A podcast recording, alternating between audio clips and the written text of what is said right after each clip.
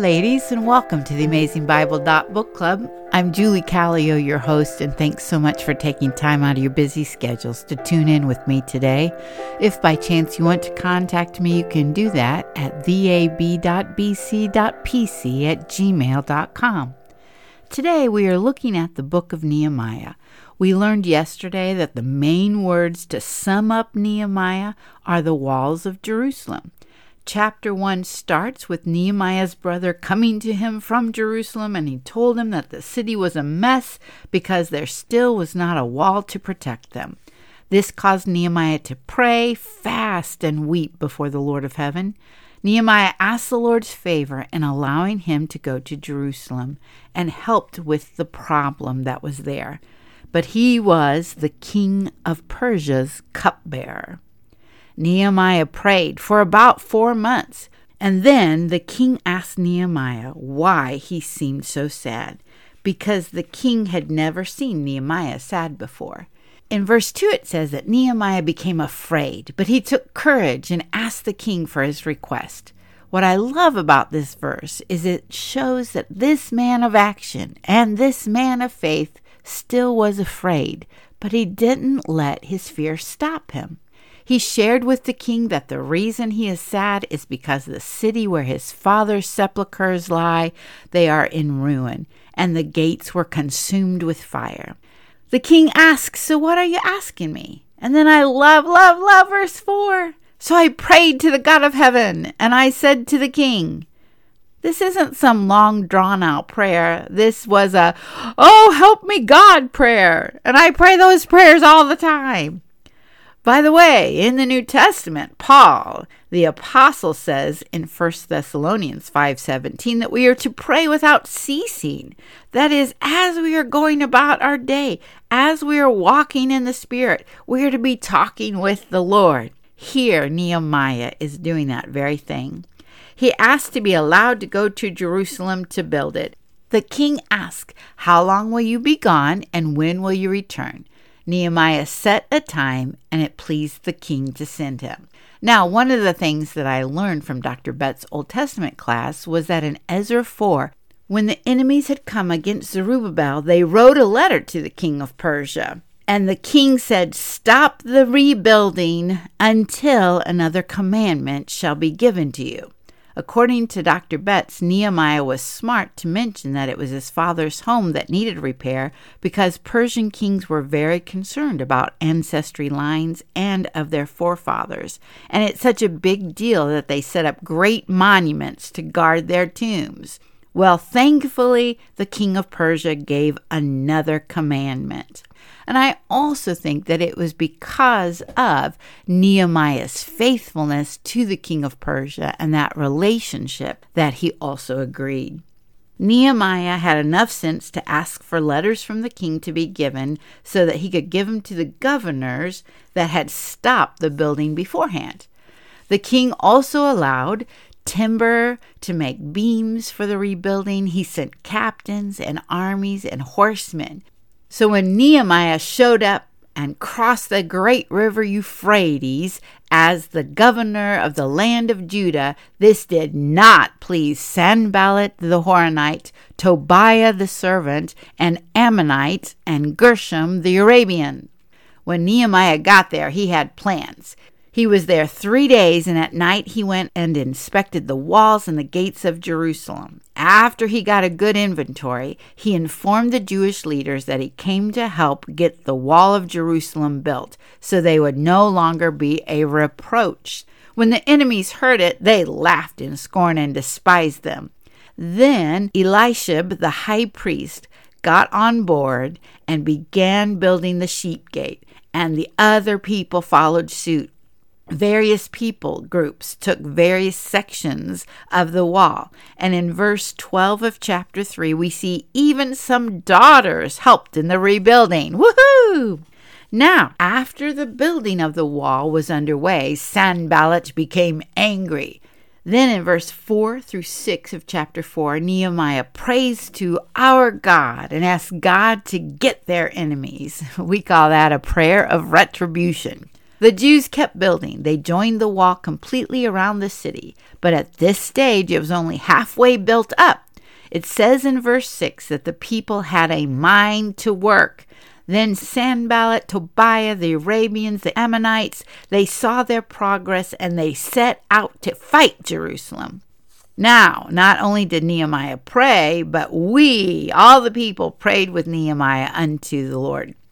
But the effects of the enemies began to weigh on Judah. Their strength was decaying. They saw the rubbish. They believed they were not able to build it. They had lost hope. Dr. Betts said, Work of the Lord's people is often met with opposition. When we do the Lord's work, we can't expect opposition one way or another. So Nehemiah said, Do not be afraid, but remember the Lord. Then he planned that half of the people would work while the other half would hold spears and be ready for battle. He also brought more people into Jerusalem for protection and for workers. Then there was a problem within Judah. The rich Jews had loaned to the poor Jews almost to the point of slavery because of the interest in their payments on the loans. This angered Nehemiah, and verse 7 of chapter 5 says, Then I consulted with myself. I love that. Nehemiah talks to himself too. I heard one time on a radio talk show that if you talk to yourself, it means that you're an auditory learner and not crazy. In other words, it helps you to hear it out loud in order to process all the information. Well, Nehemiah then told the people to stop the interest. In the book of Leviticus, chapter 25, verse 36, the law states they are not to charge interest to their fellow Jews because they are to fear the Lord their God. Then Nehemiah said that they were also to restore the land, the vineyards, the olive yards, the houses, plus pay back a portion of that interest money, plus corn, plus wine, and oil that had been taken. This is a small form of the year of Jubilee, which is also found in chapter 25 of Leviticus. And that was where a debt was only to be for seven years, and then it was to be forgiven, it was to be erased. The priest agreed to this, and Nehemiah used an object lesson in verse 13 of chapter 5. He shook his lap and said, So is everyone who does not keep his promise. They shall be shaken out and emptied. And the people said, Amen, and praise the Lord. By the way, the word amen means so be it. Well, the wall was making good progress, but the doors of the gates were not yet up. Chapter 6. The enemies tried to get Nehemiah to come down, but he would not leave his post. The enemies even hired prophets and prophetesses to persuade Nehemiah into fear and sin, but it did not work. Verse 15 of chapter 6 says, The wall was finished in the month of Elul, and when the enemies heard about it, they were cast down and perceived that this work was brought about by God. Nehemiah then appointed rulers, Levites, singers over Jerusalem. He also realized that the city was big, but there were few inhabitants. So he set up a registry of the Jewish people. As in Ezra, some of the people are listed by ancestry and some by residence of town, like Bethlehem and some by positions that they held with the Levites or the singing men and singing women. Woohoo! The people are gathered together, and Ezra the scribe brought the book of the law, and Ezra the priest, which is the same person, spoke the law so that they could hear and understand. Ezra stood upon a pulpit of wood According to Google, this is the only time the word pulpit is used. And in verse 4 of chapter 8, it says that they made this pulpit for this very purpose, and men of God stood on both sides of Ezra and the pulpit before all of the people. Ezra opened the book inside of all the people, and when he did, all the people stood up. Why? In reverence and honor to this special book. It is the same reason we do it for the bride at weddings. One thing I have found in churches more recently is people stand when singing and being a voice major in college, I realize we sing much better when we stand up and we have great breath support. But then the congregation sits when the book is read. That bothers my spirit. I keep trying to figure out if it's just my tradition and that that's why it bothers me so much. My husband, who's been a pastor for 30 years, almost every week I heard, As you are able, please stand for the reading and hearing of God's holy word. We should have reverence for the word of God. Ezra blessed the Lord, the great God, and the people said, Amen, Amen, so be it, so be it. They lifted up their hands, they bowed their heads. And then the leadership said, Today is a day of rejoicing. It's a holy day. Then they celebrated the Feast of Booths, which was a celebration of the time of wandering in the desert and how God provided for them from the first day of the celebration to the last. Ezra read the book of the law of God, and they kept the feast for seven days. And on the eighth day, they celebrated a solemn assembly. They confessed their sins before God. And then the leaders prayed, and in their prayer, it reminded the people who their God was and what he had done. Their God made heaven and earth and all the hosts that are in them. God chose Abram and brought him out of the land and changed his name to Abraham. God found his heart faithful and made a covenant with him to give him the land. God showed signs to Pharaoh and his servants and all the people of Egypt. God divided the sea. God led the people with a pillar of cloud by day and a pillar of fire by night in order to give them light in the way in which they should go. God gave them laws and judgments, statutes, commands. God gave them his holy Sabbath. God gave them bread from heaven and water from a rock. But our fathers were stiff necked and they refused to obey. But again, God is merciful and is ready to pardon. He is gracious. He's slow to anger. And because of his great kindness, God did not forsake them. Even though they sinned, God still led them by day and night. God still gave them food and water. For 40 years, God sustained them in the wilderness. They lacked nothing. Their clothes did not wear out. Their feet did not swell. Then God let them take the land and the children of Israel, and they multiplied as the stars in heaven, which is what God told Abraham in his covenant way back in Genesis 15 the people took the land. Nevertheless, they were disobedient and rebelled. They killed God's prophets. Therefore, God delivered them over to their enemies. But when they cried out to him, he heard from heaven according to his manifold mercies God gave saviors who saved them out of the enemy's hands. Again, the people did evil, so this time the enemy had dominion over the people. Yet, when they turned and cried unto God, he heard from heaven and delivered many times. Yet they sinned again, and this time God took them into the hands of the enemy and to their lands. Nevertheless, verse 31 because of God's great mercy, God did not utterly consume them nor forsake them, for God is gracious and merciful.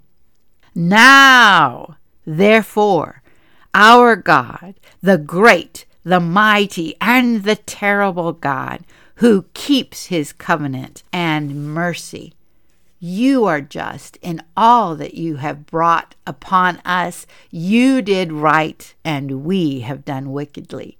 Behold, we are servants this day of this another country, and we are in great distress.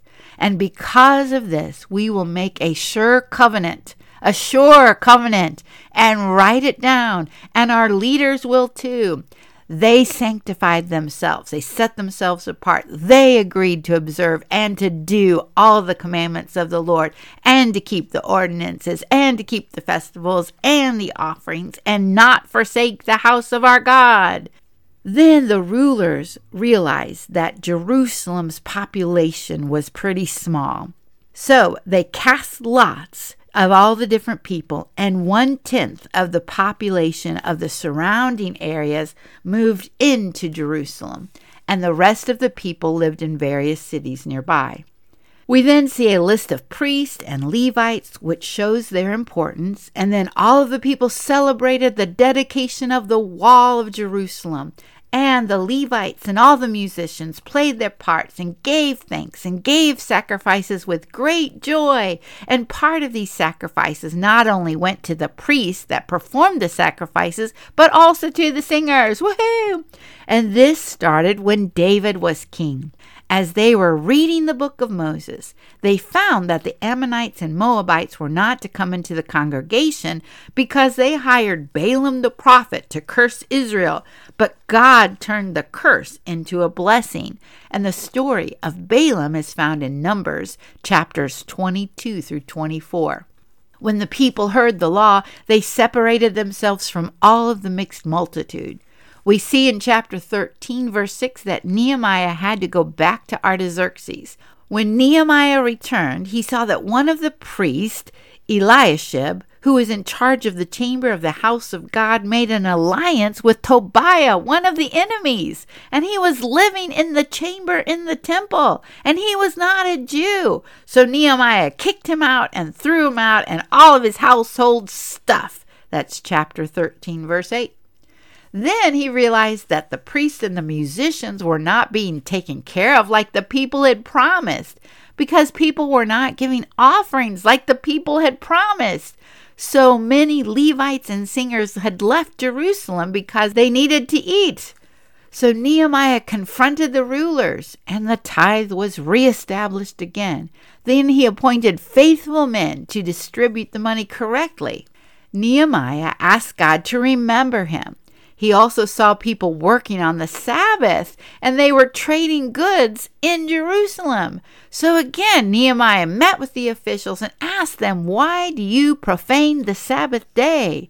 So Nehemiah closed the gates on the Sabbath so no traders could come in. So then the traders stayed outside the gate, and Nehemiah came outside and said, Don't you come out here on the Sabbath again, and if you do, I'll lay my hands on you. Well, that stopped them.